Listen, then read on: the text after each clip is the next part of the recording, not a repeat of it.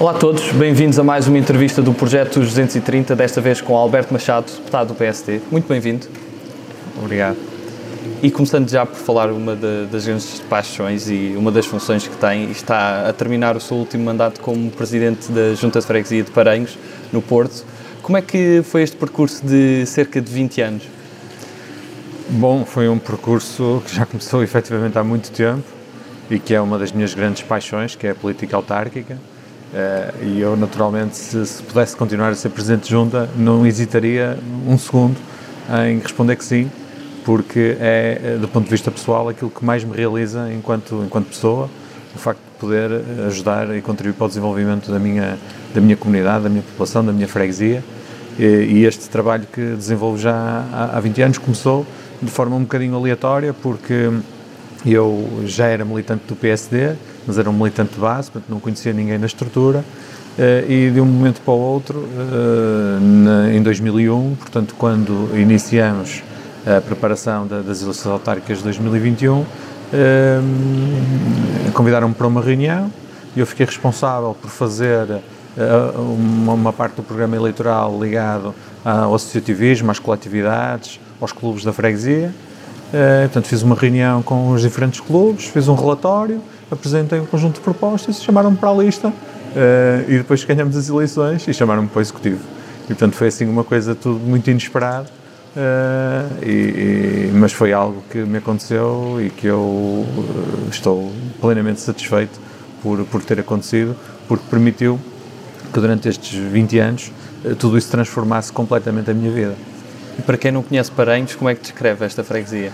Bom, Paranhos é uma freguesia uh, socialmente equilibrada, é a maior freguesia do Porto, habitam nela cerca de 50 mil pessoas, uh, temos o maior polo universitário, um dos maiores polos universitários da Europa, temos três hospitais, temos um centro de tecnologia ligado à saúde e de investigação uh, de renome internacional que é o I3S, que está associado ao IPATIMUP, um, e, e um, temos 15 bairros sociais, Uh, e, e, é uma freguesia que tem um dinamismo uh, brutal, uh, onde trabalham e, e, e habitam mais de 100 mil pessoas, entre aqueles que residem, que serão cerca de 50 mil, mais aqueles que se dirigem todos os dias, por exemplo, só estudantes universitários afetos à Universidade do Porto, com as suas diferentes faculdades, e, às universidades privadas que temos, temos quatro universidades privadas na minha freguesia, Uh, só aí estão logo 35 mil estudantes que todos os dias acorrem a Paranhos para estudar e tirar os seus cursos, uh, já para não falar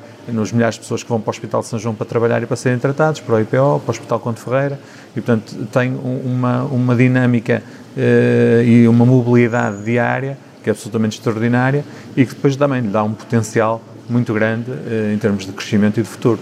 Nestes 20 anos, quais é que foram os momentos mais marcantes para si e que sente foram mais marcantes também para a Junta?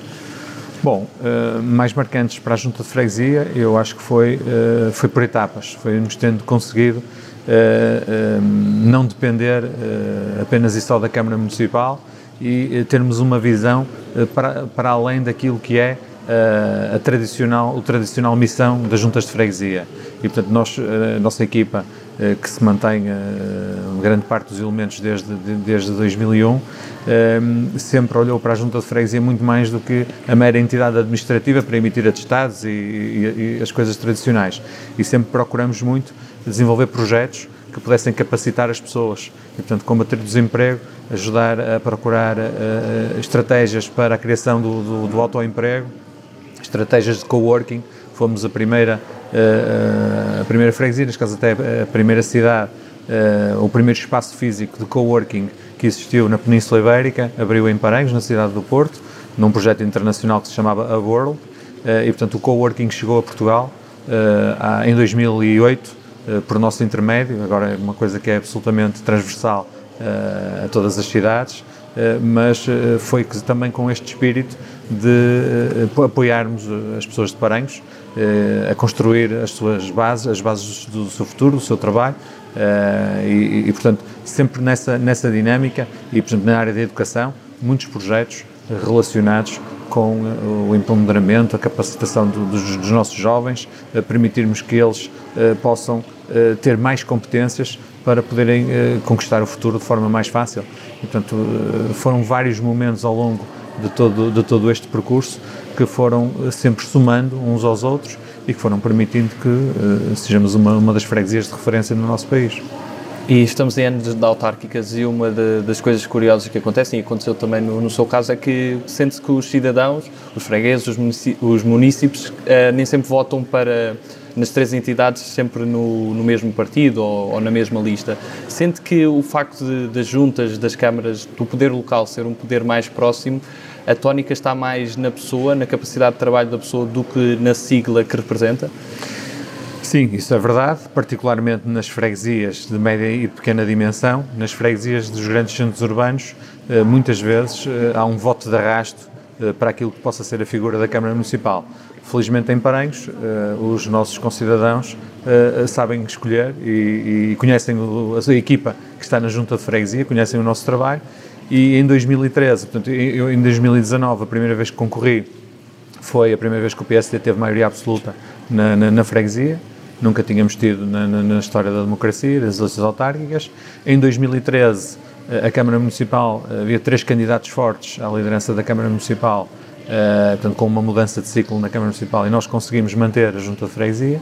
E depois, em 2017, com um Presidente de Câmara em funções, em, há quatro anos, com maioria absoluta na Câmara Municipal, mesmo assim, uh, houve uns largos milhares de, de cidadãos que votaram de forma diferente e mantiveram o PSD uh, no, no, a liderar os destinos da freguesia. E voltando ao seu percurso pessoal, como disse, nasceu e cresceu sempre na, na cidade do Porto. Quais são as grandes memórias que, que tem da, da sua infância e se já tem memórias de algumas eleições de terem ocorrido? Sim, eh, eh, eu, eu eh, tenho a felicidade de ter nascido, ter crescido e ainda viver na mesma casa e isso permite que a minha vida foi toda muito centrada na freguesia de Paranhos e na cidade do Porto. E, portanto, eu andei na escola primária do Covelo, depois andei na EB23 de Paranhos, depois fui para a Escola Secundária Filipa de Vilhena e depois eh, licenciei-me na Faculdade de Medicina Dentária da Universidade do Porto, tudo na freguesia de Paranhos, eh, e isso permite-me ter um conhecimento muito grande da realidade da, da freguesia.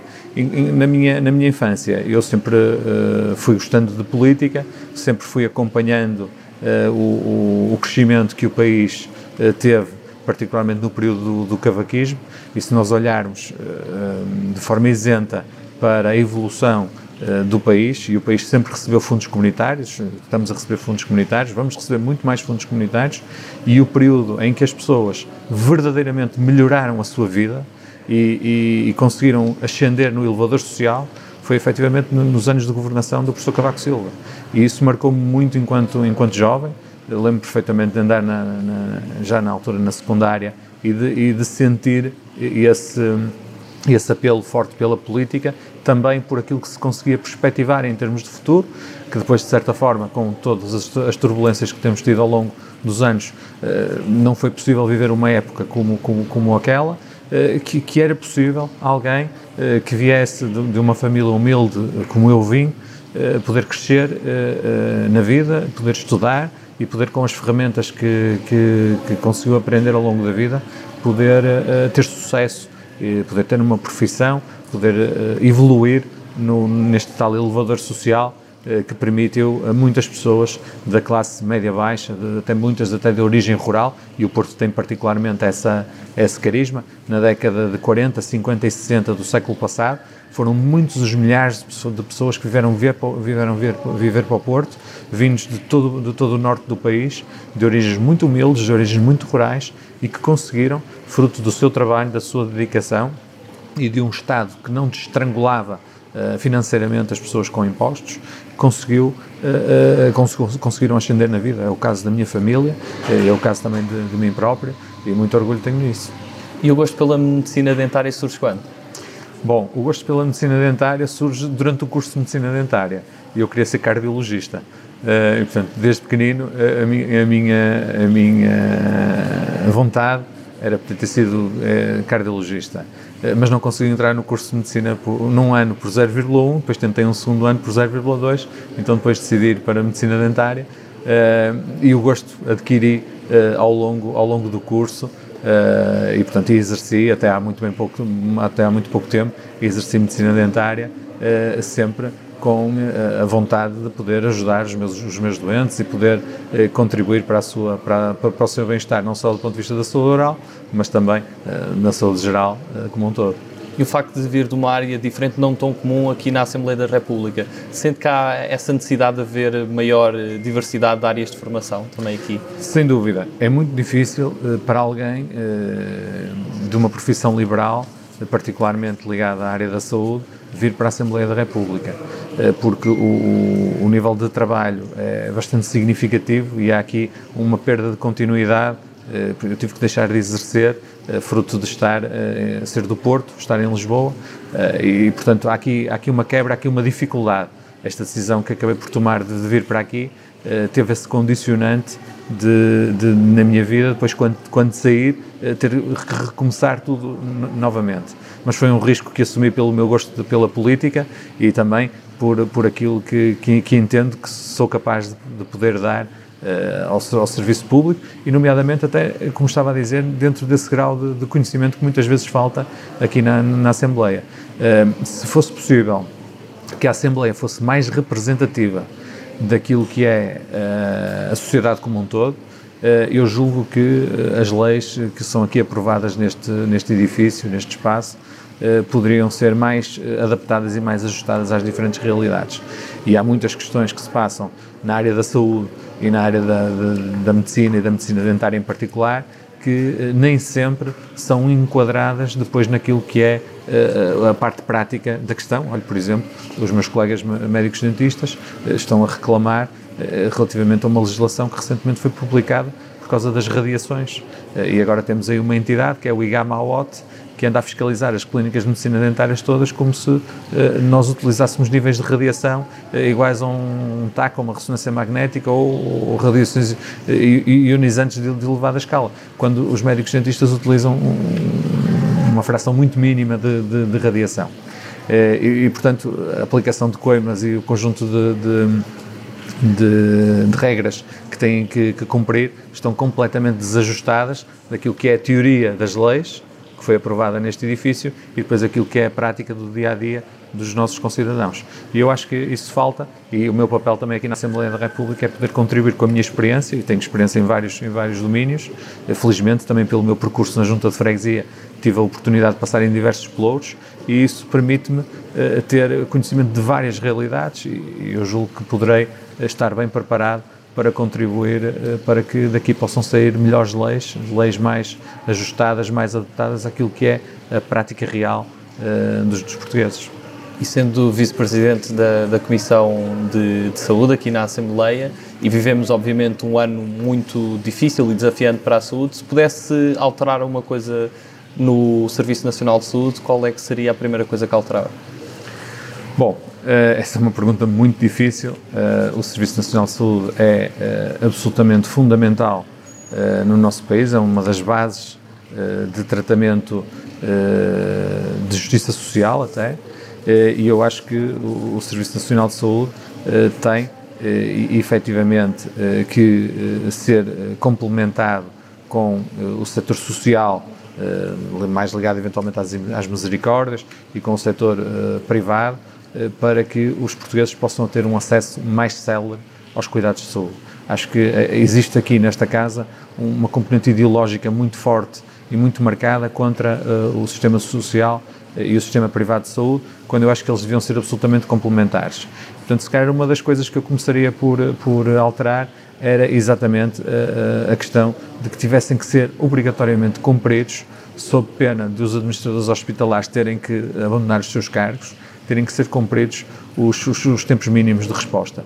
Não é admissível que os portugueses, quando têm que aceder a uma primeira consulta, demorem em algumas especialidades mais de um ano, às vezes até dois, eh, e quando têm que aceder a uma, uma cirurgia, também estejam meses e meses à espera eh, quando há resposta em Portugal para, para, para, isso. E, portanto, eh, acho que, do ponto de vista da responsabilização daquilo que são os gestores hospitalares, era absolutamente fundamental que o, que, que, o Serviço Nacional de Saúde os pudesse responsabilizar com metas muito claras para que o SNS pudesse cumprir aquilo que é o seu objetivo máximo, que é eh, responder rapidamente e atempadamente aos problemas de doença que os, os portugueses têm e que têm que ser resolvidos o mais rapidamente possível. E, portanto, aí os administradores hospitalares têm eh, que ter mais competências, têm que ter mais responsabilidades e, e, depois, naturalmente, se não cumprirem, têm que ser substituídos, porque nós queremos é que o sistema funcione. E aqui na Assembleia, qual é que foi o momento mais intenso, ou os momentos mais intensos que, que viveu? Também pela importância do, do... Bom, eh, desde logo, eh, para um recém-chegado à Assembleia, é o, o primeiro dia e perceber como é que tudo isto funciona, como é que este mundo funciona. Depois, se calhar, o segundo momento foi efetivamente quando nós tivemos que, poucos meses, eh, três, quatro meses depois de termos começado a trabalhar, termos que parar eh, a nossa atividade, ou nunca, nós nunca paramos verdadeiramente, mas termos que reduzir imenso a nossa atividade eh, e os nossos contactos, e, e portanto isso criou ao longo deste, deste mandato dois, três meses de uma pequena adaptação que não chegou a ser uma adaptação completa e depois agora já vamos quase num ano e três ou quatro meses em cima que uh, efetivamente o, o, o, trabalho, a presença em plenário, por exemplo, está muito condicionado. Uh, até há bem pouco tempo só poderiam estar uh, 21 deputados na, na, na sala agora já podem estar um bocadinho mais e, portanto, o, o, nosso trabalho tem sido muito mais estar no gabinete, a acompanhar as sessões, a trabalhar, a trabalhar nas comissões uh, e, nos diferentes projetos que temos uh, em mãos, mas muito mais um trabalho de gabinete. Uh, e, e, essa parte não é muito agradável. E, portanto, acho que era mais agradável os primeiros meses enquanto nós estávamos mais em conjunto, porque é completamente diferente uma reunião presencial de uma reunião por videoconferência, em que às vezes é preciso também haver algum diálogo entre as diferentes forças políticas uh, e até entre, entre os pares do grupo parlamentar, uh, e esse diálogo está comprometido com a questão da pandemia. Mas eu espero que isto rapidamente passe e que nós possamos regressar à normalidade. Quais é que são os deputados de outras bancadas parlamentares que, que admira mais, por ter conhecido cá ou por já admirar de antes, por conhecer, por exemplo, pela televisão? Olha, eh, uma das pessoas que eu, que eu já admirava e continuo a admirar é o Jerónimo de Souza. Acho que ele tem uma resiliência uh, fora, do, fora do normal uh, e, um, e, e, e, apesar de eu não concordar uh, com uma parte daquilo que o Jerónimo de Sousa defende, eu acho que ele tem, tem convicções. E, portanto, quando alguém se bate por convicções, tem que ter mérito. E, portanto, eu sempre o admirei por isso. Uh, e, portanto, ele é uma das, uma, uma das pessoas que, efetivamente, uh, para mim, é uma referência por essa resiliência que é muito necessária na política para conseguirmos atingir os nossos uh, objetivos. E, e, depois outra, outra pessoa que, que eu também admiro e que, e que não conhecia e que fui conhecendo ao longo deste tempo, exatamente pelo trabalho dela na, na Comissão de, de, Saúde é a Ana Rita Bessa do, do CDSPP. Uh, e, admiro-a muito porque uh, o facto de haver um grupo, de ser um, de um grupo parlamentar pequeno, ela tem que se desmultiplicar numa série de, de, de reuniões, às vezes quase em simultâneo, e ela faz isso sempre com um profissionalismo muito grande, com uma dedicação muito grande e demonstra um domínio das matérias que, que é efetivamente uh, extraordinário. Tenho, tenho bastante admiração por ela. Estamos agora para a segunda parte da, da, nossa entrevista e vamos para as nossas escolhas. A primeira escolha que lhe proponho é entre humildade e ambição. Humildade. Cães ou gatos? Cães. Cooperação ou afirmação? Cooperação. Rui Veloso ou José Cid? Rui Veloso. Sagres ou Superboc? Superboc. Essa de Queiroz ou Fernando Pessoa? Isso é mais difícil. Uh, essa de Queiroz. Ricardo Aruz Pereira ou Hermano José? Uh, gosto dos dois, mas uh, talvez por ser mais contemporâneo o Ricardo. Centro ou centro-direita?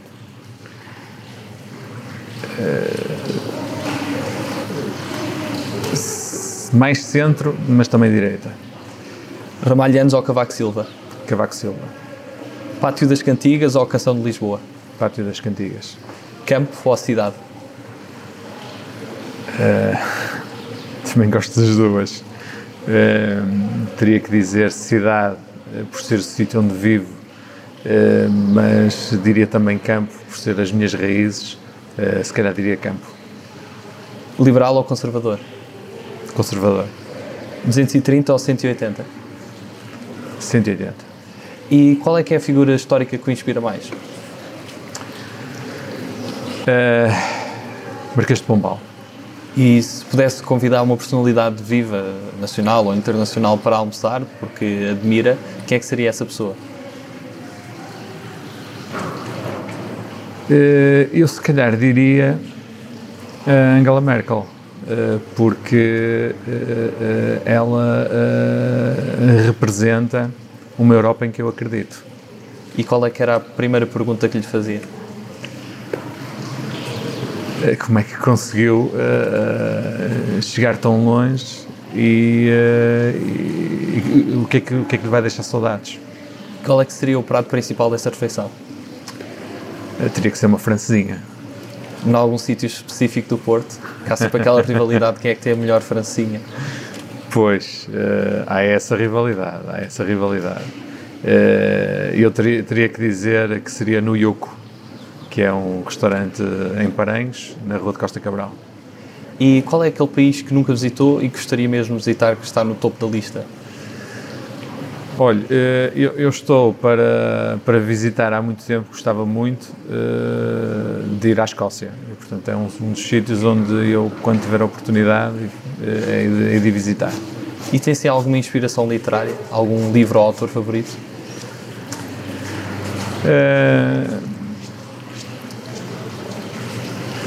eu leio muito, mas normalmente leio livros científicos e, portanto, daquilo que é eh, a minha inspiração eh, literária eh, e eu, da minha reminiscência enquanto, enquanto jovem estudante, marcou-me um, um, escritor português que se chama António Mota e que esteve comigo duas ou três vezes na escola primária do Covelo e que é lá para nos contar histórias.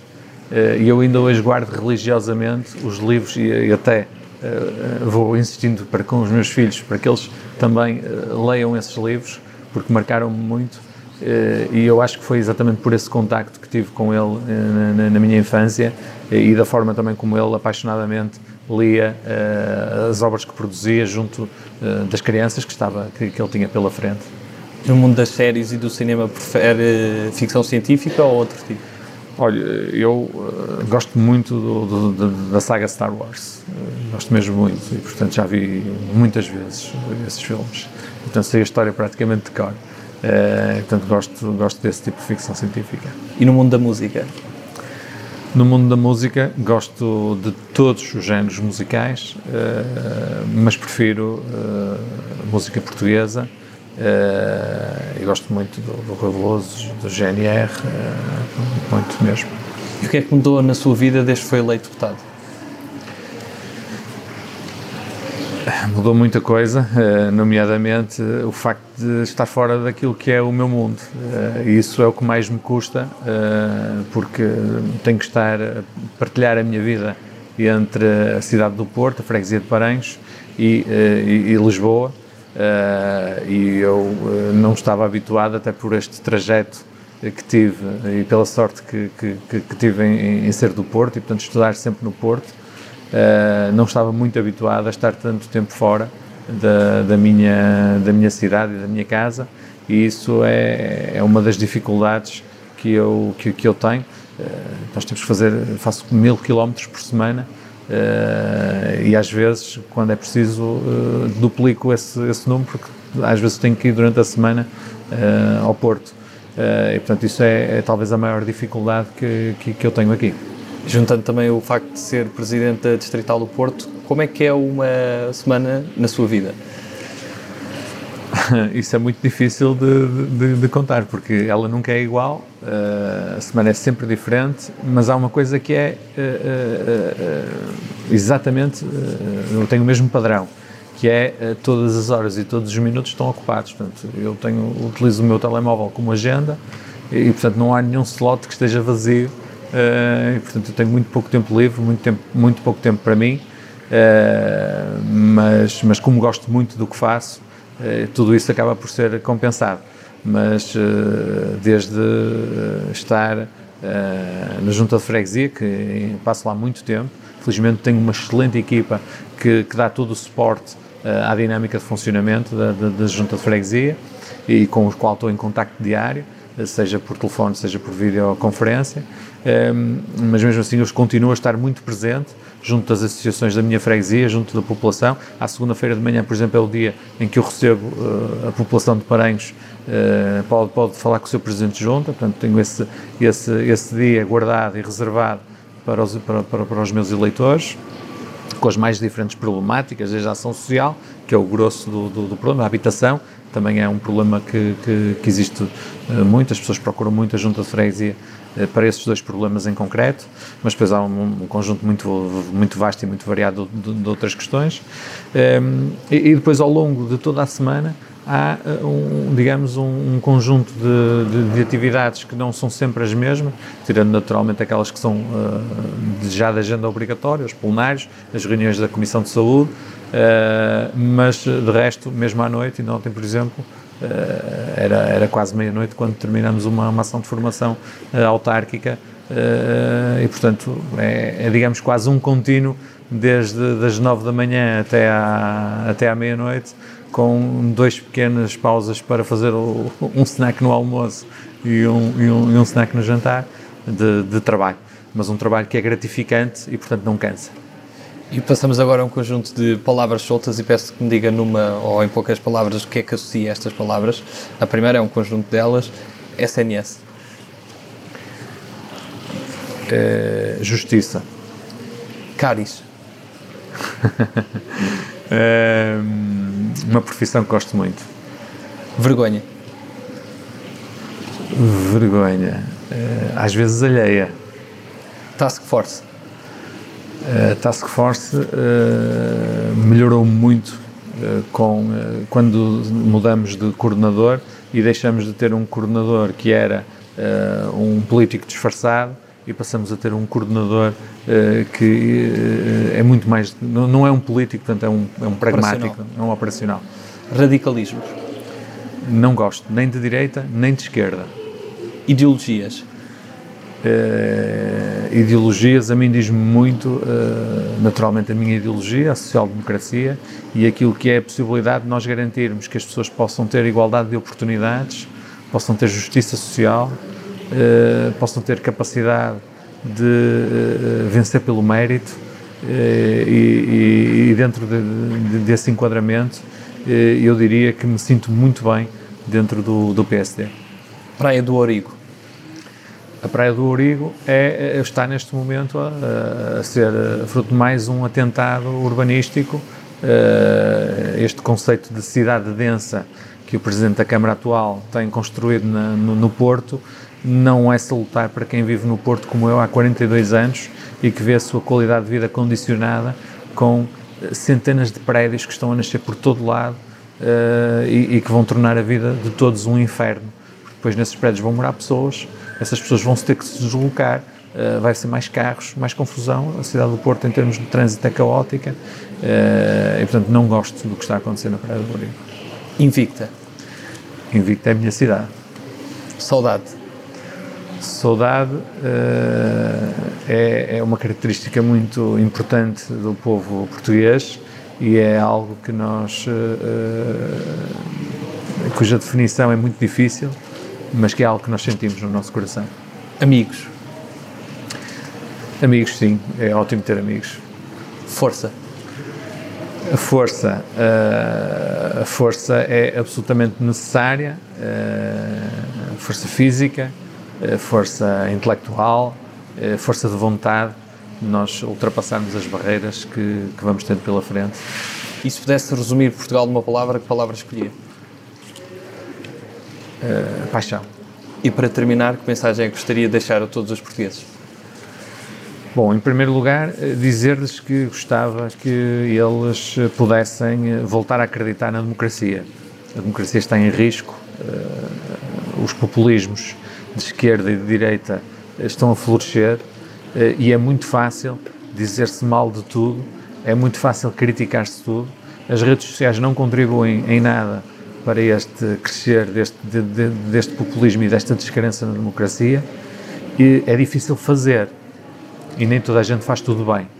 Mas nós devemos acreditar e, sobretudo, devemos exercer um direito que temos e que foi conquistado com, com muito uh, suor por parte dos nossos antepassados e de muitos que ainda estão vivos hoje, que é a liberdade de podermos votar. Agora também acho que as pessoas deviam votar em consciência e uh, acho que cada vez menos as pessoas têm consciência daquilo que representam os programas dos diferentes partidos e daquilo que também representa a capacidade que cada liderança partidária tem para verdadeiramente implementar aquilo que uh, está nos seus programas eleitorais. E, portanto, uh, a minha palavra era que os portugueses voltassem a acreditar na democracia e que tivessem esperança que o nosso país voltasse a um ritmo de crescimento que nos pudesse permitir voltar a recolocar em patamares que nós já estivemos e que, infelizmente, nos últimos anos temos vindo a ficar para trás quando comparados com outros países da Europa e que estão dentro do mesmo patamar de desenvolvimento que nós. Alberto Machado, muito obrigado pela sua participação. Obrigado.